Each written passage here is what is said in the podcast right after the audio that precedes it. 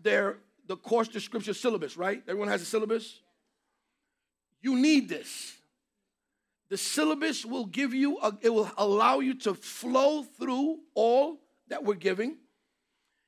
And if ever you have a question, the question will be able to be answered. Now, before we get started, I need you to understand this is one of those moments where you've got to put on your, your discipleship hat. There's a difference between a disciple and a follower. A disciple is willing to do what a follower would not do. Followers will follow effectively. They'll go where the bread is being given and the fish is being given. They'll go to sit down and listen. They'll receive. That's what a follower does. But a disciple says, because there's a word in discipleship, there's a word that's in there. It's called discipline. Disciple discipline. And there's something that comes together when you're saying, I am ready and willing to learn according to what God has established and apply it to my life so that I can bless someone else. For the application is going to be need for uh, giving that application of self to someone else. You've got to be able to be willing to give. Course description. I broke it up into four hour intensive. Um, by the way, this is what I do that's why you'll see it. It looks very schooly because I am a professor at a college. This is what I do. I put together syllabuses. So when you see the syllabus, I know you're going to read and go, oh, dang. Yes, it's intended to be that way. I will deal with you as I will deal with somebody in the seminary. Amen? If you don't understand, it's okay. You can always go back. But I got to, this is what the Lord told me. So I'm following what the Lord gave me as instructions. He told me, teach as you teach. Do not water it down. Allow them to come to that place if they don't understand, versus you going down and capping them. I don't want them to be capped. And I don't want you to assume they don't know and understand. So that's what I'm to do now, guys. Again, we're to have the last 15 minutes for questions. And again, I need someone to time me on that. All right, there we go, Elder Jeannie. Got me? All right. Gonna, I, I need to be timed because I need to make sure I give you that time. Course description, really fast. This four-hour intensive course provides a con- concentrated study of the book of Gen- the books of Genesis and John from the Bible, with a specific focus on comparing and contrasting the two texts. The flow, which is all of us, will explore key chapters and verses, examining their similarities and differences in terms of content, themes, narrative style, and theological perspectives. By the time we're done with this, those of you who don't understand those words, you will. I promise you, three months, you're going to eat this for lunch. Through close reading analysis and class discussions, which we'll have, we'll have moments, students will gain a foundational understanding of these books and their significance within the biblical narrative course objectives. By the end of this course, this is what I'm expecting. This is what I'm hoping. That you all can identify and compare key chapters and verses in the books of Genesis and John. Number two, that you would analyze and discuss the similarities and differences in content, themes, and theological perspectives between Genesis and John. Number three, I want to make sure that you are able to evaluate the narrative style and literary techniques that are employed in the selected chapters. Number four, I want to make sure you're able to articulate the theological significance of the passages within the broader biblical context. Number five, I pray that you're able to engage in critical discussion. This is a good one, guys. Wherein you're sitting down, you're talking to a bunch of people, they start questioning you like I was questioned yesterday. Just yesterday somebody approached me and said, No, this is exactly what he said. No one has ever been able to answer this question. Already preparing me for failure, right? And so I want to ask you to see if you have the answer to this. He said, When it comes to Genesis, I said, Oh boy, look at this already. He said, It says that the sun was created and then, and then the, the, the earth was created, but the sun is much has much more of a, of, of a time span of creation than that of earth. Explain that to me. Put my hands together, and I said, That's the right question. I start answering him, and what really blew his mind was that he was able to distinguish, which is what you're going to be able to do today, the difference between the zone of time and no time. I let him see in the word that in the same Genesis that he heard from, for the first time in his life, let there be light, which he thought let there be light was let there be sun, he found out that that wasn't what it was. And I saw his face change, and he goes, Wow, I've never heard that. I need that from every one of you when you're dealing with somebody else, where you're telling them something that their spirit assimilates immediately. Because here's the best part about this teaching everyone here knows the answers here in your spirit, not in your soul. My job is to make sure your spirit that's connected to Holy Spirit can assimilate all that's being given so your soul knows what's what. And once your soul is able to attain, obtain that information, you will physically feel it in your body because it goes from spirit to soul to body. Everybody with me so far?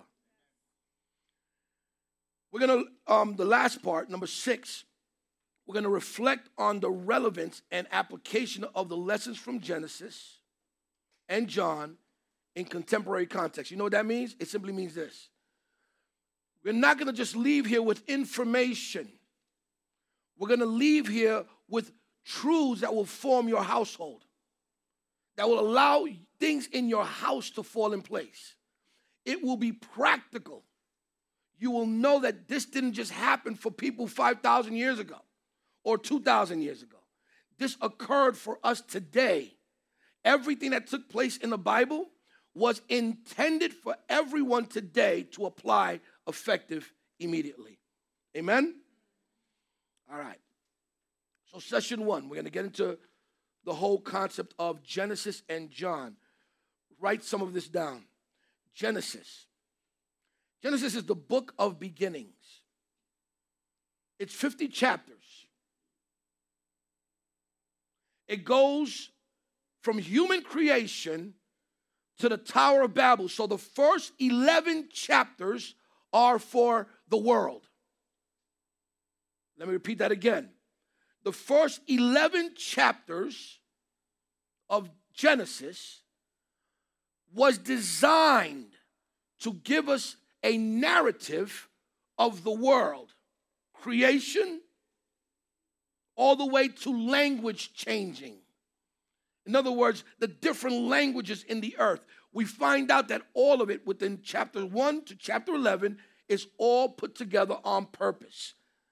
After chapter 11, it changes. It goes from the historical beginning of the human race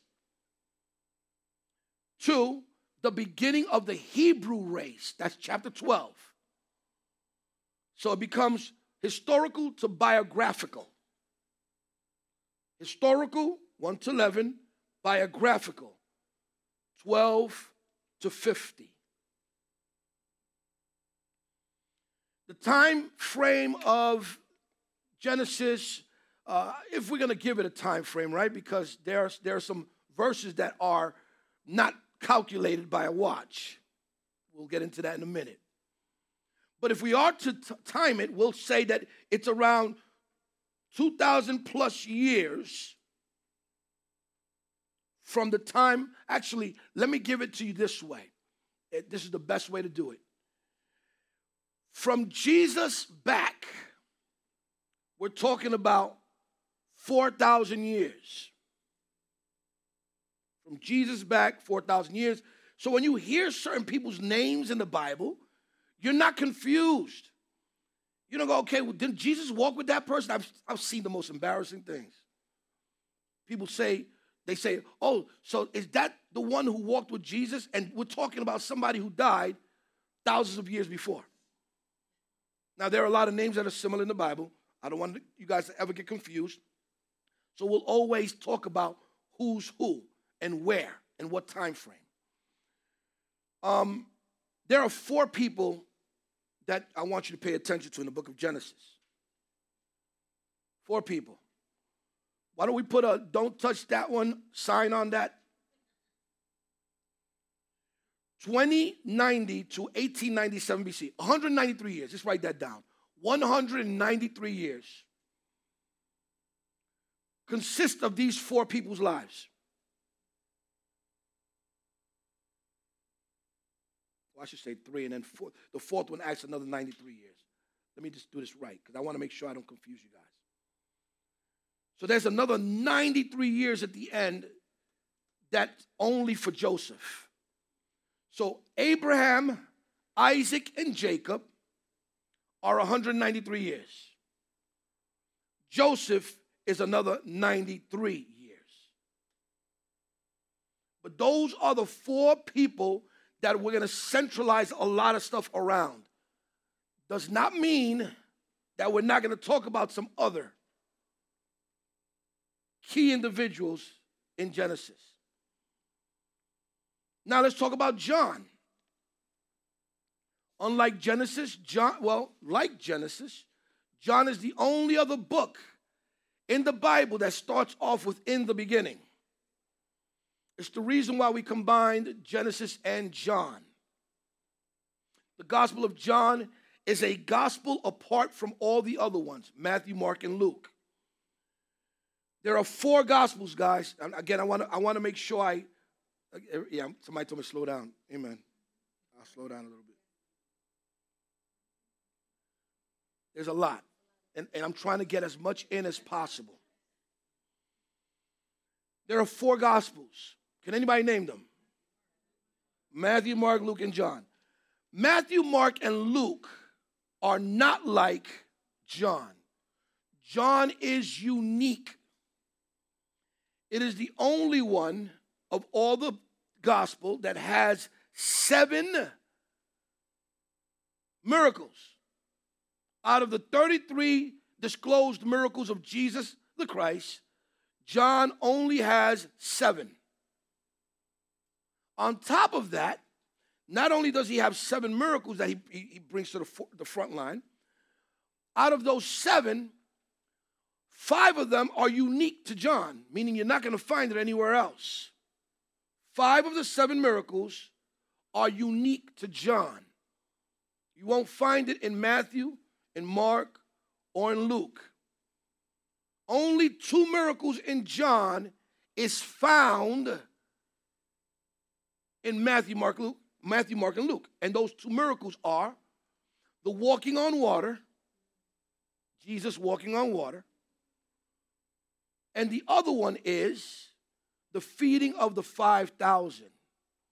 Which, by the way, a little bit about the feeding of the 5,000. It is the only miracle found in all four Gospels.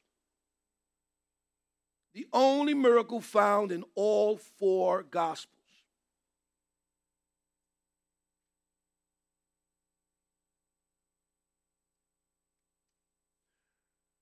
John draws mainly upon events and discourses not found in the other Gospels to prove to the readers that Jesus is God. So John's goal, unlike Matthew, Mark, and Luke, is to prove that Jesus is God, that he is deity. So whenever you run into a new believer, the first thing you want to do is start, re- start moving into the book of John. John is the book that will guide you and grant you the ability to navigate and demonstrate Jesus as God. Does Jesus ever say that he's God? Anybody, let's see. He does? You say yes? Does he outright ever say, folks, I'm here and I am God? Thank you so much. No, he doesn't. Take this off for a minute. He does not say that. There's not one time that he ever says, Here I am, I'm God, you got to listen to me. But what he does say is what? Anybody? What, what are some of the things he says? Okay, So we got seven I ams that we find in the book of John. Those seven I ams all lead to him being God. He says, I am the bread of life. Y'all can write these down. I am the bread of life. He says, I am the light of the world. He says, I am the good shepherd.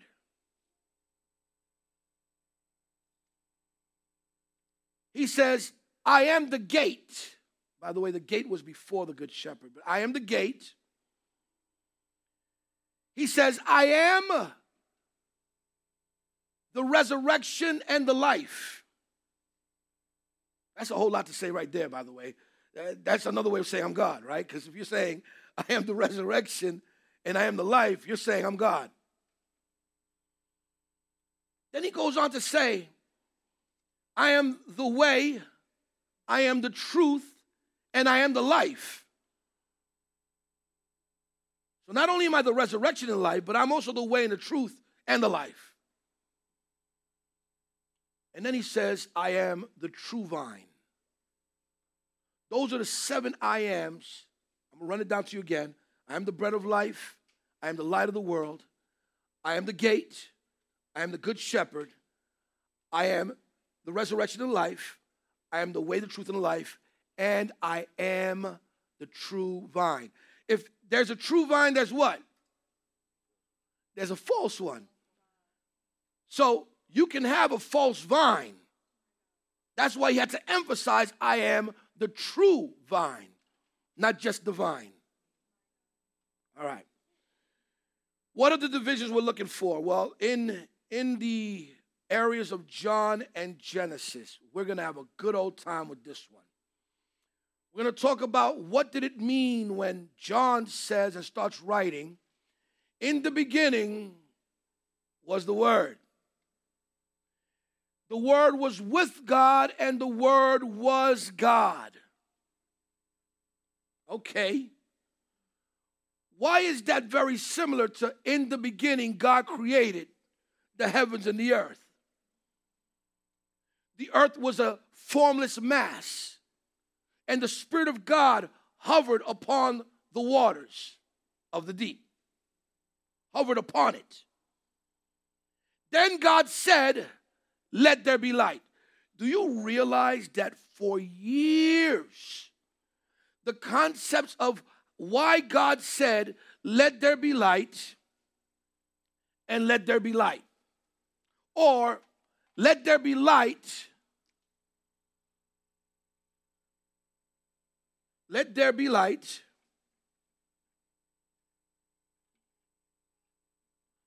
Which this light here is not the light called the sun, the moon, and the stars.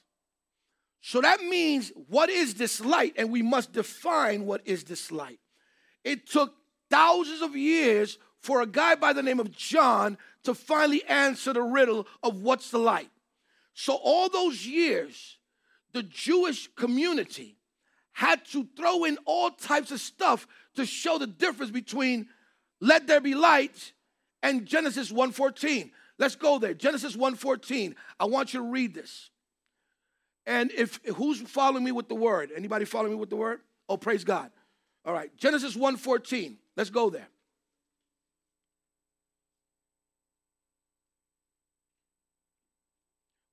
Once we read this, you're going to understand.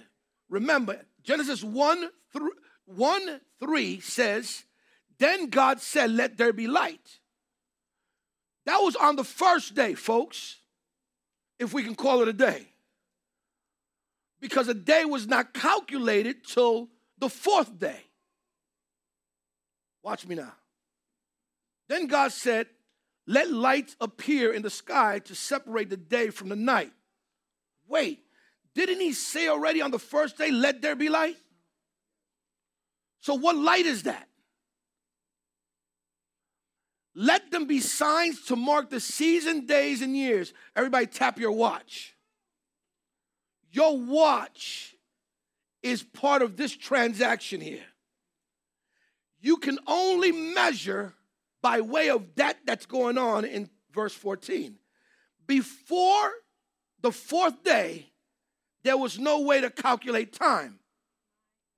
So, what was the first, second, and third day? Let these lights in the sky shine down on earth. And that is what happened. God made two great lights the larger one to govern the day, which we're dealing with right now. And for many years, we were part of the smaller one at the flow in the Bronx. Now we're, now we're with the, great, the, the greater one, right? Because we're, we're out here during the time where the sun is shining, midday, because one is supposed to show you the grandeur of God, and the other one is to show you how we can reflect God. Let, let me say it again. One of them is to show the grandeur of God. You can't stay looking at the sun too long. You know, things happen to your eyes, you start seeing dots. The second one is to show how we are supposed to reflect the glory of God, and that's the moon. Our job is to be the light for those in the darkness by way of reflection. So when the sun hits the moon, we reflect. All right. Just want to get there. This light here, this light here leads into now in the beginning. And in the beginning, now begins uh, begins with another light that is the light that we find in John. Let's go to John chapter 1, verse 1, and I'm going to show you a parallel. It's the reason why no one was able to understand this light until Jesus popped on the scene. So they would make up all types of stuff. I've heard, I've heard the whole thing about it was a secondary light, that it was, uh, um, what was the, one of them that, that really had me laughing?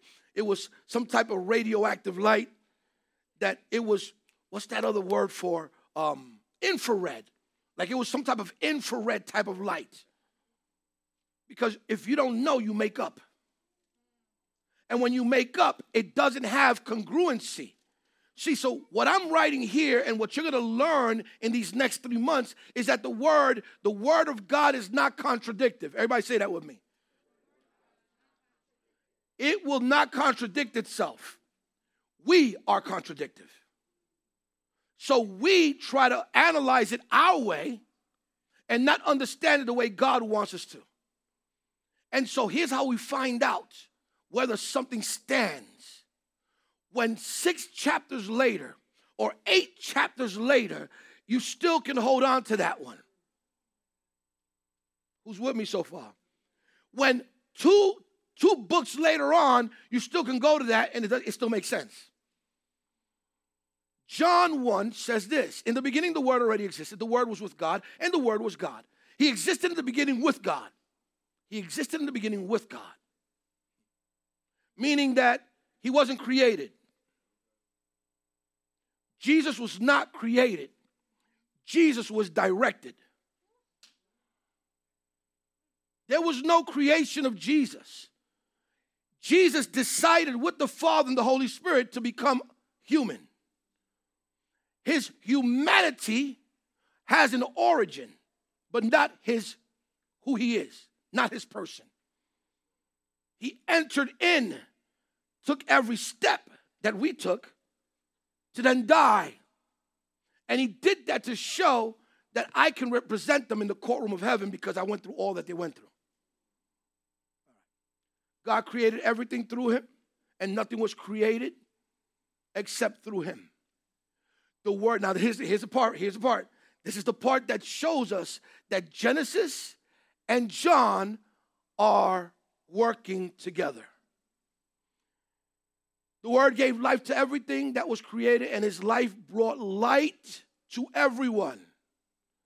The light shines in the darkness, and the darkness can never extinguish it.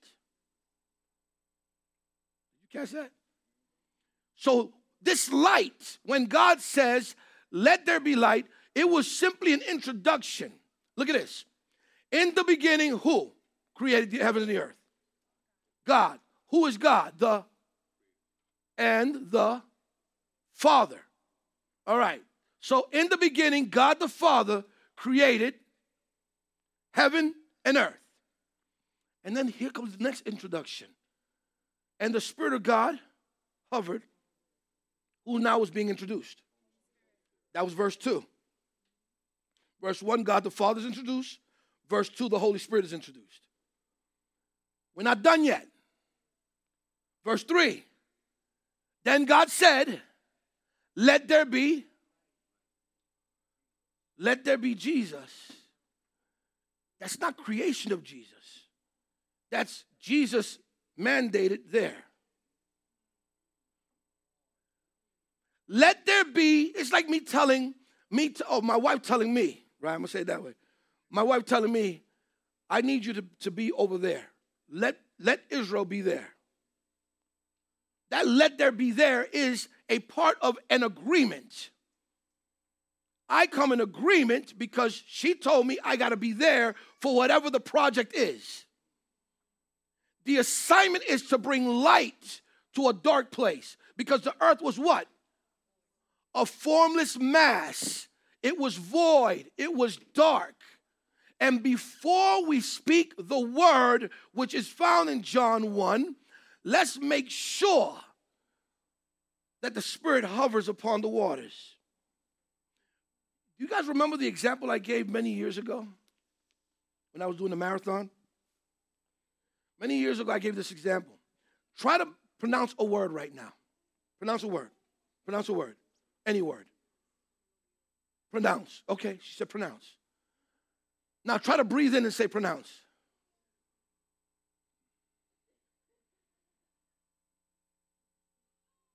You can't pronounce breathing in.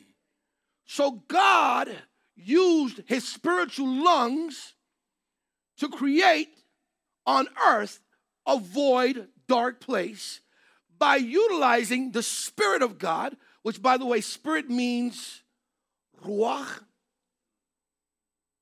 it means breath. So the life that was supposed to be given can only be given through the light, which is Jesus, but by way of the Spirit, the breath of God. God had to breathe life onto earth. Who's understanding so far? So when you speak a word, you're speaking life or death. That's why it's important what you say. You're speaking what you're breathing out as you speak. That's why we're creating what? In his image and likeness. So let's do something real fast before we proceed. I want to take an opportunity right now to give you guys something to talk about in the little table that you're on right now. I want you guys now. This this is going to be interactive. I'm telling you, this is going to be different. That's why the next time around, I wouldn't want it to be family and friends on the table. We start switching up because it's real easy to throw out something or not throw out something because the person around you is somebody familiar. But for now, we're going to do it like this, right? I want you to discuss right now creation what do you believe it to be? Talk about it. Take three minutes, and we're going to come back to here. What do you believe creation to be? Do you believe that creation is seven, in other words, seven days, six days, seven days? That's what I want to hear right now. I want you guys to discuss it. In your discussion, one of you is going to be a spokesperson for that table.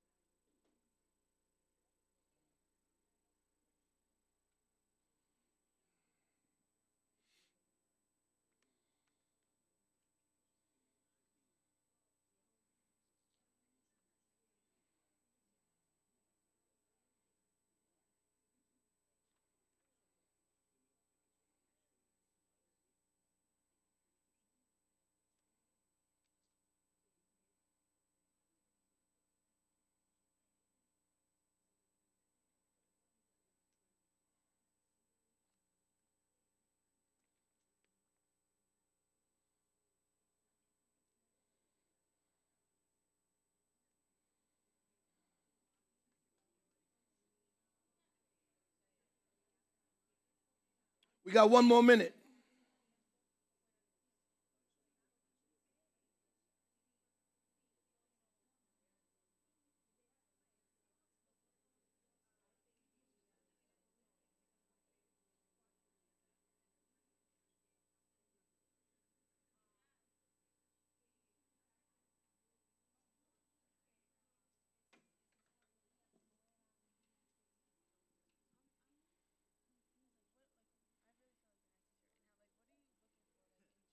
Yeah.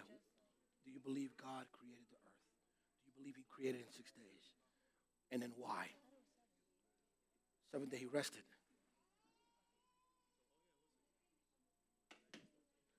That's part of the whole thing. That right there, what you just finished saying. All right, guys, here we go.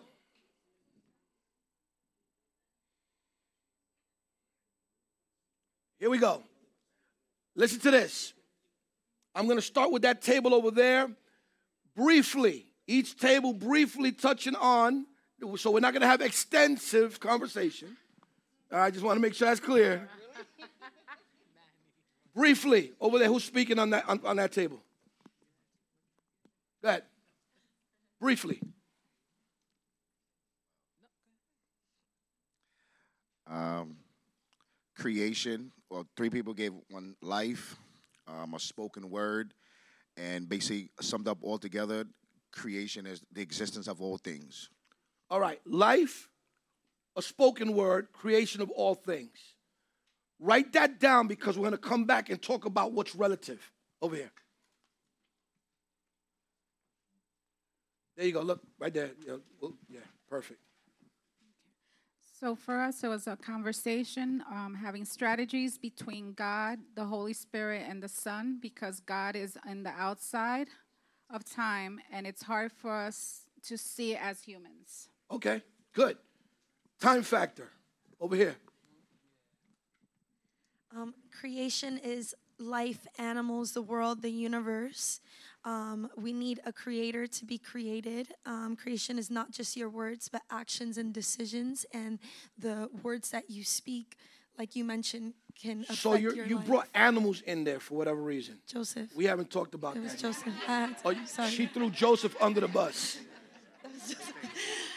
sorry. It's okay, Joseph. You're probably right because you took it a step ahead. So it's okay. Take the credit for that. All right. Thank you for that. Over here. We said a thought that is brought into existence, whether it be inanimate, animate, organic, inorganic, living, living or non-living, or material or immaterial. Very good. Very good. Over here. Um, we believe that creation, even though uh, we know that there was an introduction of time, um, that it was still something that was conducted out of time. Whoa. Conducting out of time. Think about that for a second. Everything we do in life has to do with time. Our conversation right now is based on we have to finish at a certain amount of everything is about time. So when you now talk about this creation thing outside of time, there is no calculation of time in that. Yes. Um, we came up with it is a manifestation, it's a verb an action of an idea that was already present. Okay. Time outside of time. All of you are on the same page, by the way, because now we're talking about a thought and not a spoken word. So God's thought is already in existence before the word is spoken. God's thought is already in existence before it is spoken. That means even though he speaks it, it didn't start at the moment he spoke. Now, talk about God's mind for a minute. His eternal mind already thinks of everything. So the thought process of God is not based and subject to time. He thinks beyond time, giving us the ability to pray and receive his thoughts. Y'all-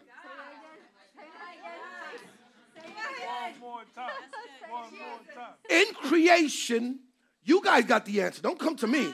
Y'all came up with the answer. The answer is simply this the mind of God is eternal. Everybody agree with me? Yes. So before he speaks a word, eternity already exists in his mind. So his concepts, ideas, precepts, words spoken, or the, like, I, I love the whole verb thing, action. The action doesn't start at the moment of speaking. Watch this. That's why God says to pray, because He already knows what you already want to pray for. Your prayer is a part of a sequence of events that are in the mind of God. So when you tap into the mind of God, you tap into the sequence of God here on earth. Jesus was a manifestation of an event that took place before and after Jesus. I done messed y'all up. I done messed y'all up. Yep. No, no, it's, it's messed up. It's, it's just messed up. Look, look, look, look, look. look. Oh, so post and pre creation is not something that happened and now it's the beginning. It's in the beginning for the one who reads it in the beginning, but it already started before. So when John writes, in the beginning was the Word, and the Word was with God, and the Word was God. There was no beginning, for the Word always was. Yes. It's only the beginning for us. Yes.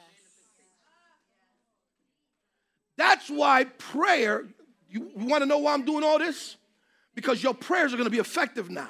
Because when you pray now, you're not yes, going to pray.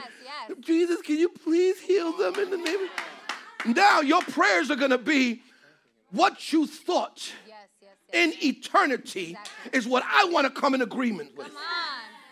What are your plans for me? Well, we know what Jeremiah says, right? Everybody knows about Jeremiah. What was it? Jeremiah 19 what? 29, yeah, 20, what is it? 29, 11? 29, 11. What does it say? For I know the plans that I have for you. Plans of what? To prosper you. Good, not evil. In other words, the plan is already in the mind of God. You are extrapolating. That which is already in existence, it's not that it's going to exist. Everybody say it's not that it's going to exist. It already exists. And to prove Joseph right, Joseph, you get stars today. Even though she threw you under the bus, that bus did not affect you. Because we find out, we get a glimpse. I told you we're going to be jumping all around. You're going to get Genesis, John, and a whole lot of other books. Revelation chapter 4, write that down. Revelation 4 gives us a glimpse of what heaven looks like. And because heaven cannot be photographed, because photograph means you, you, you're taking a picture that stills time.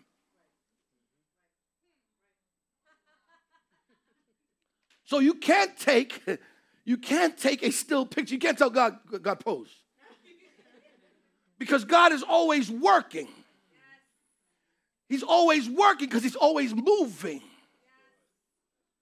There is no, oh, now we stop. Jesus made that statement in John 5. Me and my Father are always working. Now, watch this. We find that this movement, both in Ezekiel chapter 1 and Revelation 4, write down Ezekiel 1 2, and Revelation 4, we find that there's these wheels that are always moving. Joseph said, the animals. Now, you would think in creation that the, the, the thought process of the animals were happening right then and there. You know, let there be lions and let there be bears. Let there, no, no, no, no. Watch this. The thought process of the animals was already in existence. They existed before they were created on earth, material. Prove it. I'm prove it to you. There are four living beings.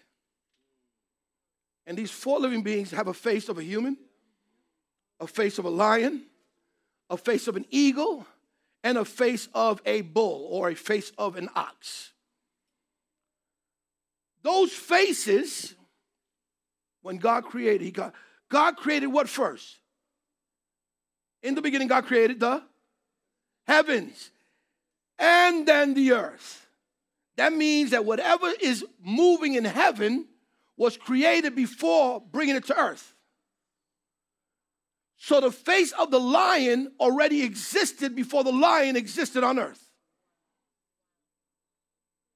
Are we, are we getting this? The face of the eagle already existed before it became an eagle on earth.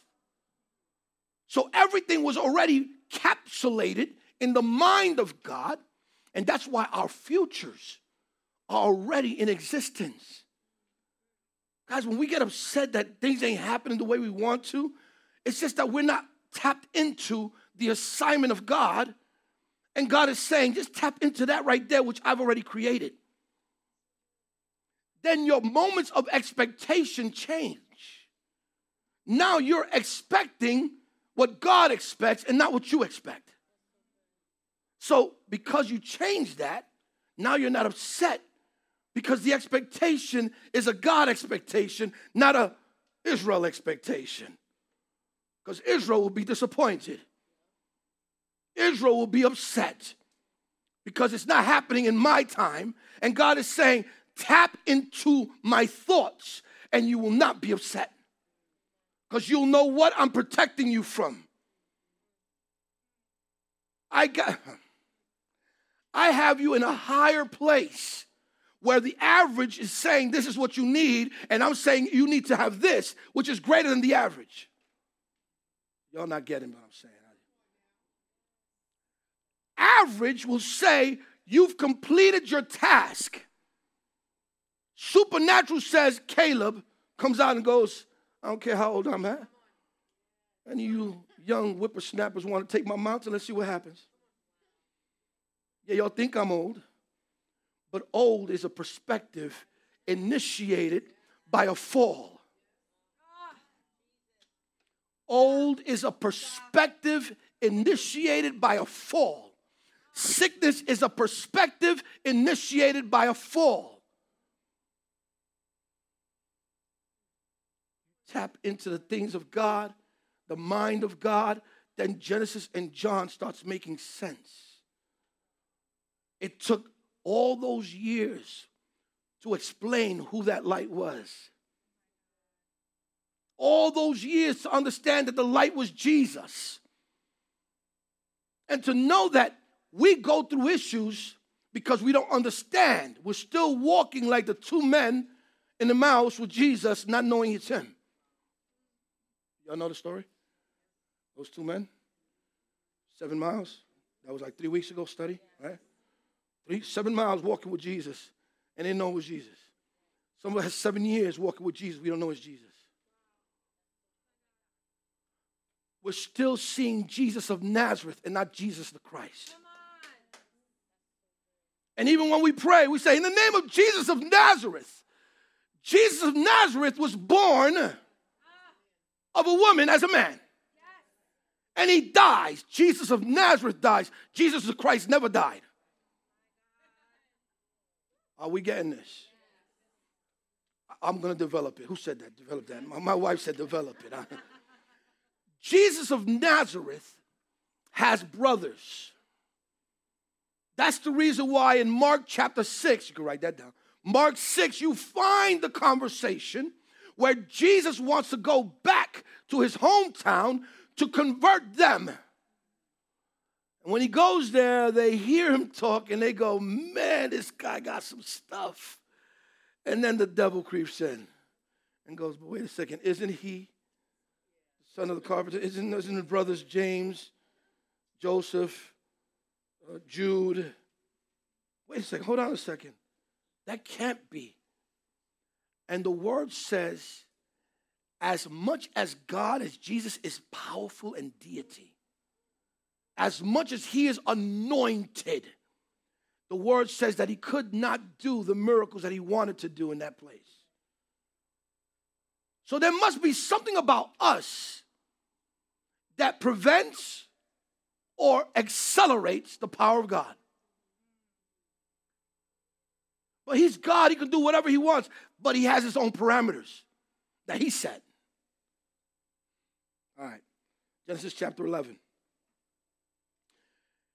Genesis chapter 11. How much time do I have? Huh? About 15. Okay. So I should have been, yeah, that's the one. That's 15. All right, I got you. So should I do the open questions now? All right, let me go. Genesis chapter 11. Genesis chapter 11, verse 1. Yep. At one time, all the people of all the world spoke the same language and used the same words. So at one time, the day of Pentecost was universal.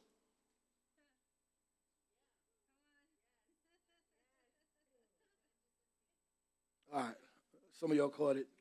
At one time, the day of Pentecost was not a day but a lifestyle. Everyone spoke the same language. As the people migrated to the east, they found the plain and land of Babylon, Babylonia, and settled there. They began saying, by the way, that's where, where the word babble comes from. You know, when you're babbling, that's where the word babbling comes from, from that, that whole scenario. They began saying to each other, let's make bricks and harden them with fire. In this region, bricks were used instead of stone, and tar was used for mortar. Stop there for a minute. In this region, bricks were used instead of stone. What already is happening there? How are bricks made, folks? Who makes bricks? Humans make bricks. Who makes stones? So God's stones were being replaced by bricks. Already there was an attempt to try to overcome the original architecture of God. Somebody hear what I'm saying? We still do that today, changing the format of God. So, in this region, bricks were used instead of stone, and tar was used for mortar. So, everything that was man made was used to replace what God already established. Then they said, Come, let's build a great city for ourselves with a tower that reaches into the sky. This will make us famous and keep us from being scattered all over the world. This is AI back then. This is, we're there again now, today. Let us overcome, let us supersede what God has established.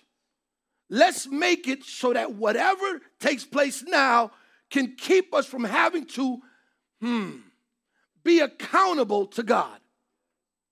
You know that's what it's all about, right? Did you know the trying to prove that God does not exist is to try to make sure we're not held accountable? It's all about accountability. Because if I can prove that God doesn't exist, then that means those standards and those rules, they don't apply. That means I could throw away the Bible. But the Lord came down to look at the city and pay attention to the verbiage. The Lord came down to look at the city and the tower the people were building. Look, he said, I wonder who he was talking to. The people are united and they all speak the same language. After this, nothing they set out to do will be impossible for them. Stop. So God was concerned about the power of agreement. You know that if we all here agree, truly agree, we can obtain whatever we want to obtain in the name of Jesus because he's the key. The problem is that we don't agree, even when we say we do agree. Our thoughts say something different We'll speak a word, but where, does where do things start based on what we just talked about? Where does it start? Your thoughts already create. So you've already created an anti element to the promise or to the decision that was made. That's why it says, don't be unequally yoked. Because being unequally yoked is not just finding the right husband or wife. Sometimes you could be unequally yoked in friendship.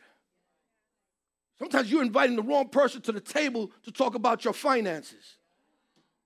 Sometimes you're inviting the wrong person at the table to talk about things that have to do with family members because that person is broken and hurt. They want you to agree with their brokenness and their hurt. Look what, look what God says. Come, let's go down and confuse the people with different languages. Why he said let's? By the way, this is the only time and the last time we hear God speak plurally.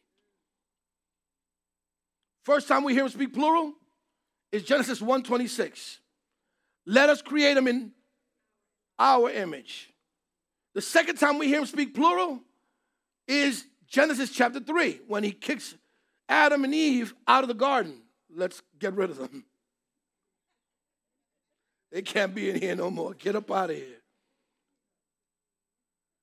And the last time we hear him say, let us, and it had to be three times. Everybody say three. It had to be three times. Because the third time was Holy Spirit's job to say. Because he had to then restore what he removed. You caught it. The last let us was Holy Spirit who removed the ability to communicate.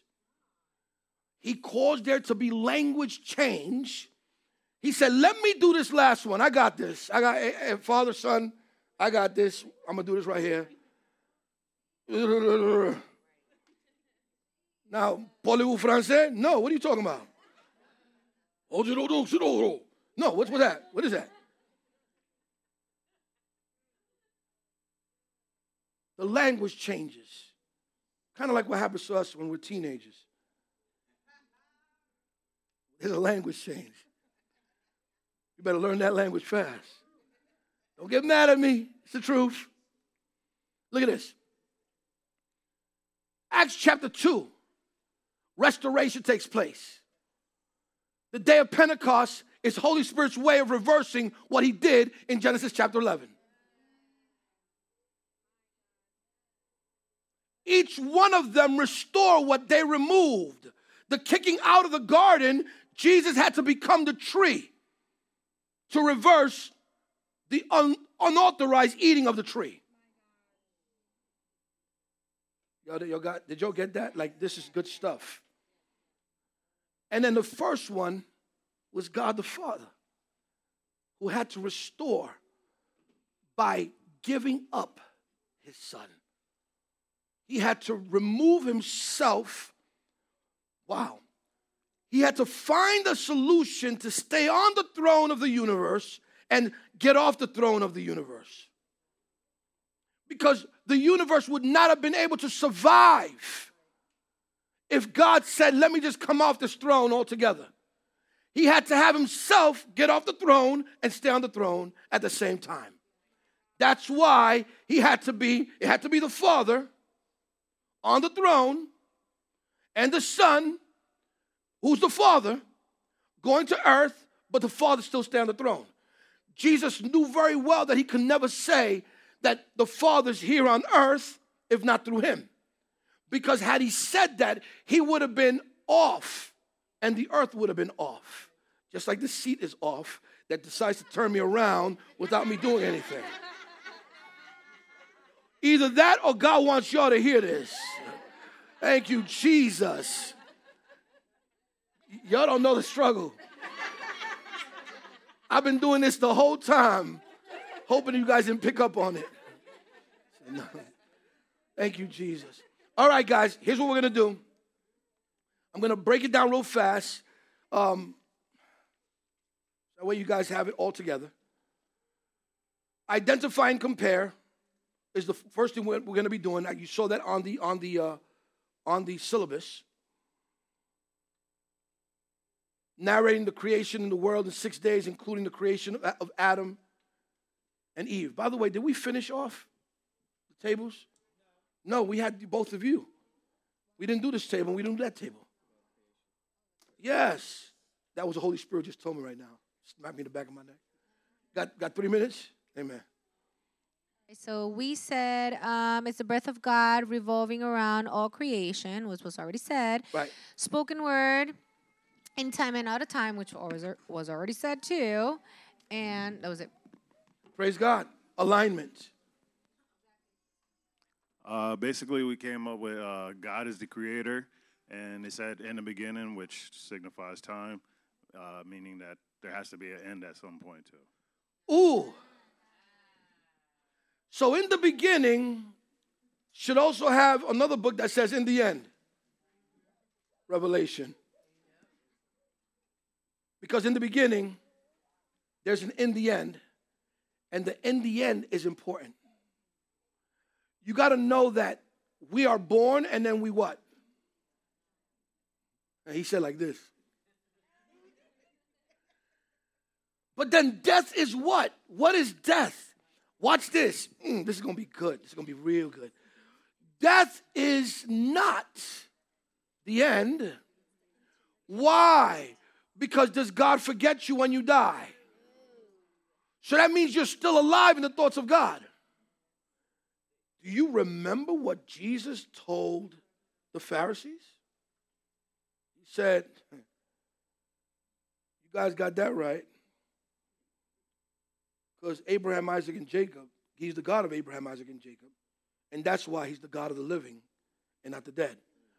These men were dead for years in the physical. So why did Jesus say that?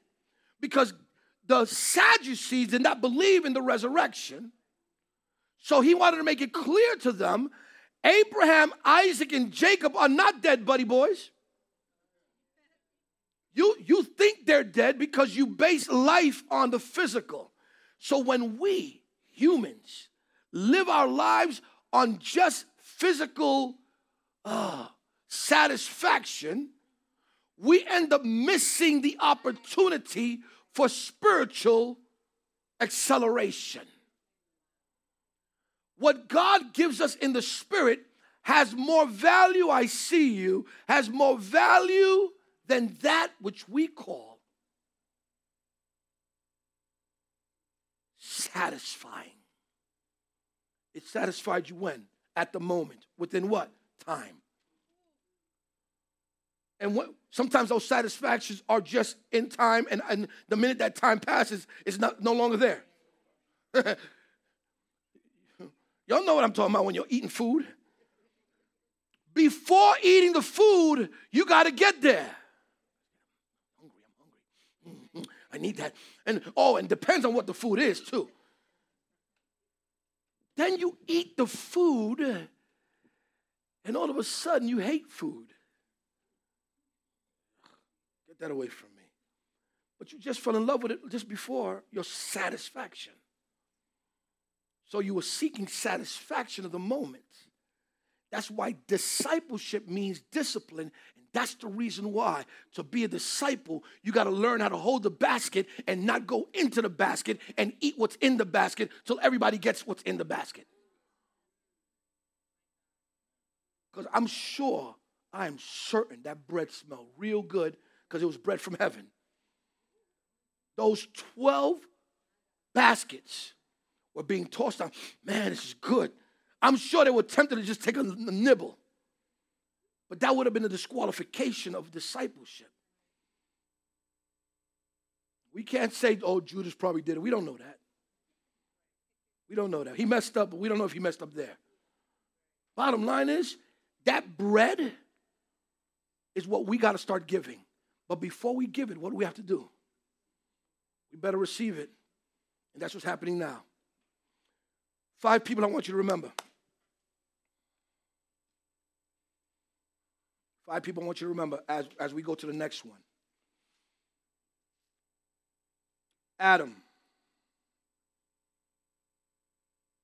Abel,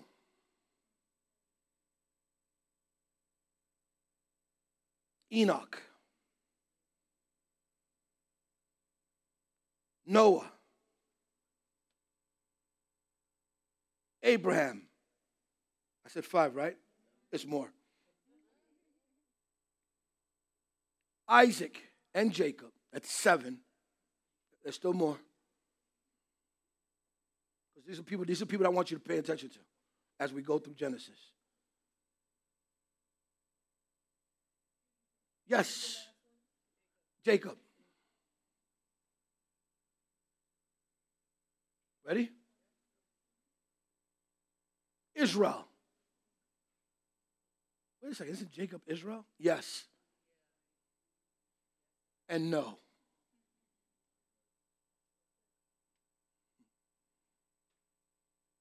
Nine. Joseph. I'm going to leave it with those nine. Stay congruent with the Holy Spirit. Nine. Those nine individuals you want to know. Now, in the book of John, that's for Genesis. That's for Genesis. In the book of John, this is your homework when you go, you're going to come back, you're going to know this stuff. In the book of John, I want you to know the following people. Book of John, following people. John the Baptist. Nicodemus. Woman by the well.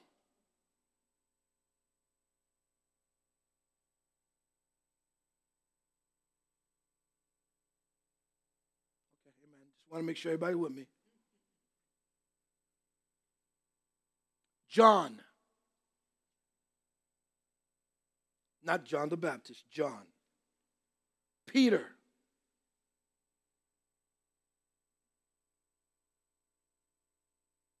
Judas. Iscariot. Very good. Why would you ask that question? There's more than one Judas. Very good. Can you name me another Judas? You know you're going to get that, man. Who?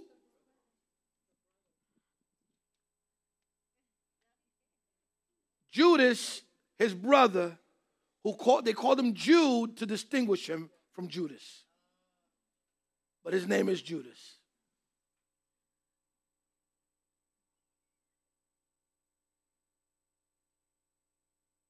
How many I gave y'all?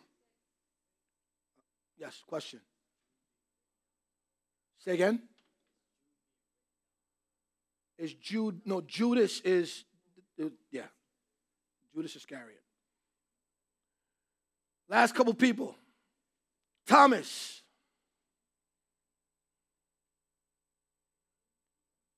That's so messed up. He got, he is so labeled forever. One of the things I'm gonna do when I get to heaven, I'm gonna be like, yo, that's so messed up. They called you Doubting Thomas, but you're the only person that got it right. Y'all figure it out. Y'all figure that one out. He's the only one who got it right.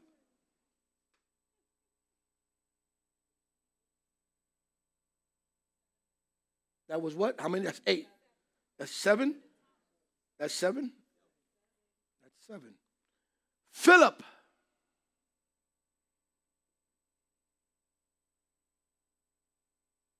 And last but not least, Holy Spirit, the person. And it's ideal that I went Philip and Holy Spirit. You'll see why. All right. Questions, last couple of minutes. Questions, is that what we have, right? Couple of minutes left. We have eight minutes left. How many minutes do we have left?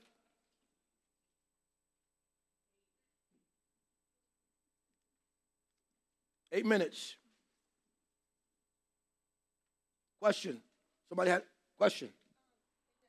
Microphone. I don't know if it's really a question, but you had said Genesis in the be- in the beginning. It's the fifty chapters from human creation, and then I missed because you were going fast. In the beginning, see if I wrote it down. Uh, it's the fifty chapters from human creation to Yeah. to who? Ah, it's 50 chapters, sketch human history from creation to Babel, which is chapters 1 through 11. Thank you. And then from Abraham to Joseph, 12 to 50. You know what else you're going to find out in, in the Word in Genesis? A lot of things that Jesus said is so correlated with Genesis on so many levels.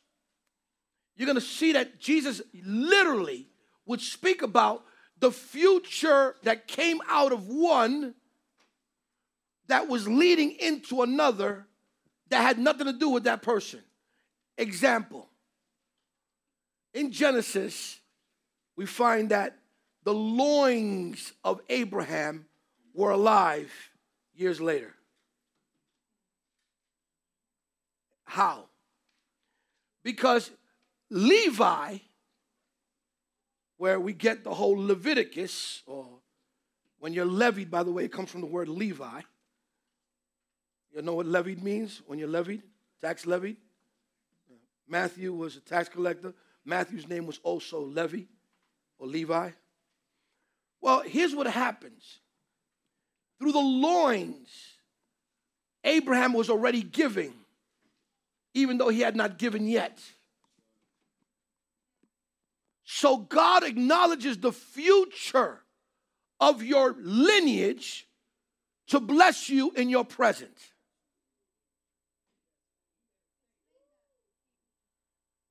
Hebrews chapter 9, Hebrews chapter 7.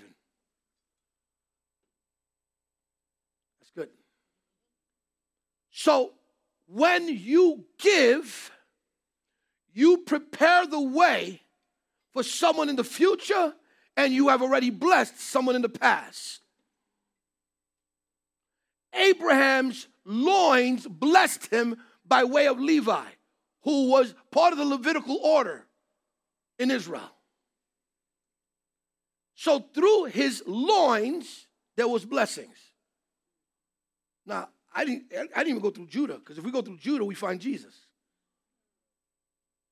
So the future flow of your children, and why you want to make sure you instruct your future, instructing your children to instruct their children will allow you to receive a blessing today because in God there's no time.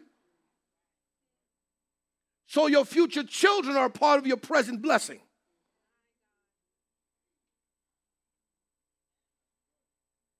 You gotta have to ask the Holy Spirit for that one. If you didn't get that one, ask Holy Spirit, He'll give it to you. There's a lot that goes. I know that I'm standing here because I'm a product of prayers that took place a long time ago within my bloodline. My bloodline speaks. Ask Abel and Cain. Or if you want, to ask Cain.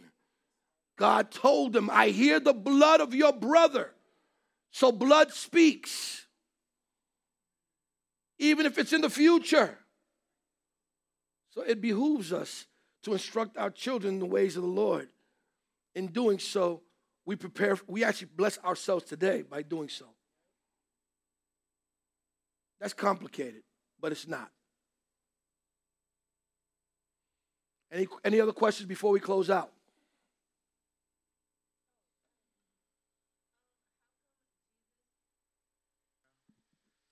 How come Jesus never said, I am God? Why did he always like use like I guess like in, indicators, I guess? Because it would have been too easy. I'm a, that was too easy. Um, the reason why he did not say I am God was for various there were various variables, right? Or there were variables. And one of them is in order to allow a spirit for someone to receive something, you got to make sure you train that spirit to receive. If you remember when Jesus asked the disciples, he said, Who do people say I am? That's Matthew 16. Who do people say I am? They said, Some say you're John the Baptist come back to life again. Some say you're the prophet. They'd say you're Elijah. And Jesus said, All right, all right, all right. Who do you say I am? Because it was important for him to know that we know by way of the Spirit and not by way of somebody telling us. The work, you, you can be told something, but when the Spirit tells you, that's why, what, what was the response that Jesus, uh, that Jesus gave Peter?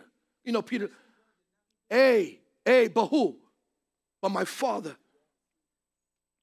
You got that answer not because somebody told you, but because it was given to you by my father through your spirit, through his spirit to your spirit. That's powerful. And so, of course, there's that moment where we got to know learning Genesis and John together is going to cause there to be an awakening in your spirit. This week is not going to be the same for you. Why? Because it's a beginning. You have declared in the beginning. In the beginning, God created. In the beginning was the Word. So now your in the beginning starts today. If you believe it, say amen. Because you got to believe this thing. You got to believe that this is not an accident that we're here in another town, not in the Bronx, starting in the beginning, in this first real class on Genesis in the beginning. That it's not by chance that God said, I am giving you something for this region and for your household. And it's going to be up to you to take it in, absorb it, and live it. Any other questions?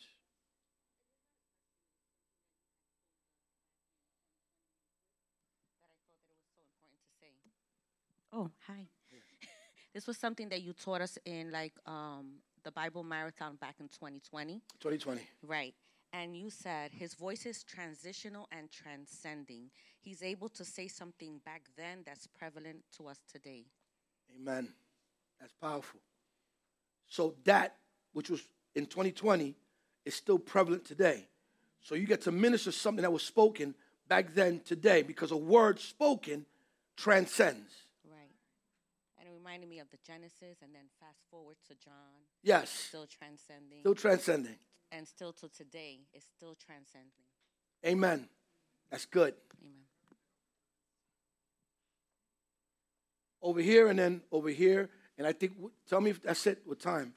But that's it. So we're done after that.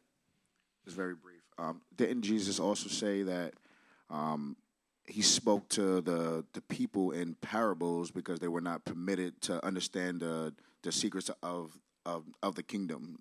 Because that's when the disciples asked him, "Well, why do you speak to us plainly and you speak to them in in in parables?" Basically, that's why he didn't really come out and say that I am God. You know. So that's the difference between a what and a what. Um, a disciple and a and a follower. Correct. That's the difference. You will be given the keys to the kingdom. That which will be revealed to you is because you will learn how to heal with the revelation. God will not give you a revelation if you use it to harm someone. But if what's revealed to you is to heal, you will be a vessel of new wine. And God will use you to bless the generations. This is going to be challenging for some of us, especially when our house needs to be cleaned up. I'm not talking about your house at home, I'm talking about this house. When your house is that dirty and all of a sudden the Holy Spirit comes in and starts kicking stuff, it bothers you. Like, this, this don't feel good. I don't like this. But after a while, once it's cleaned up, you're going to find yourself looking for more and desiring more. Please stand.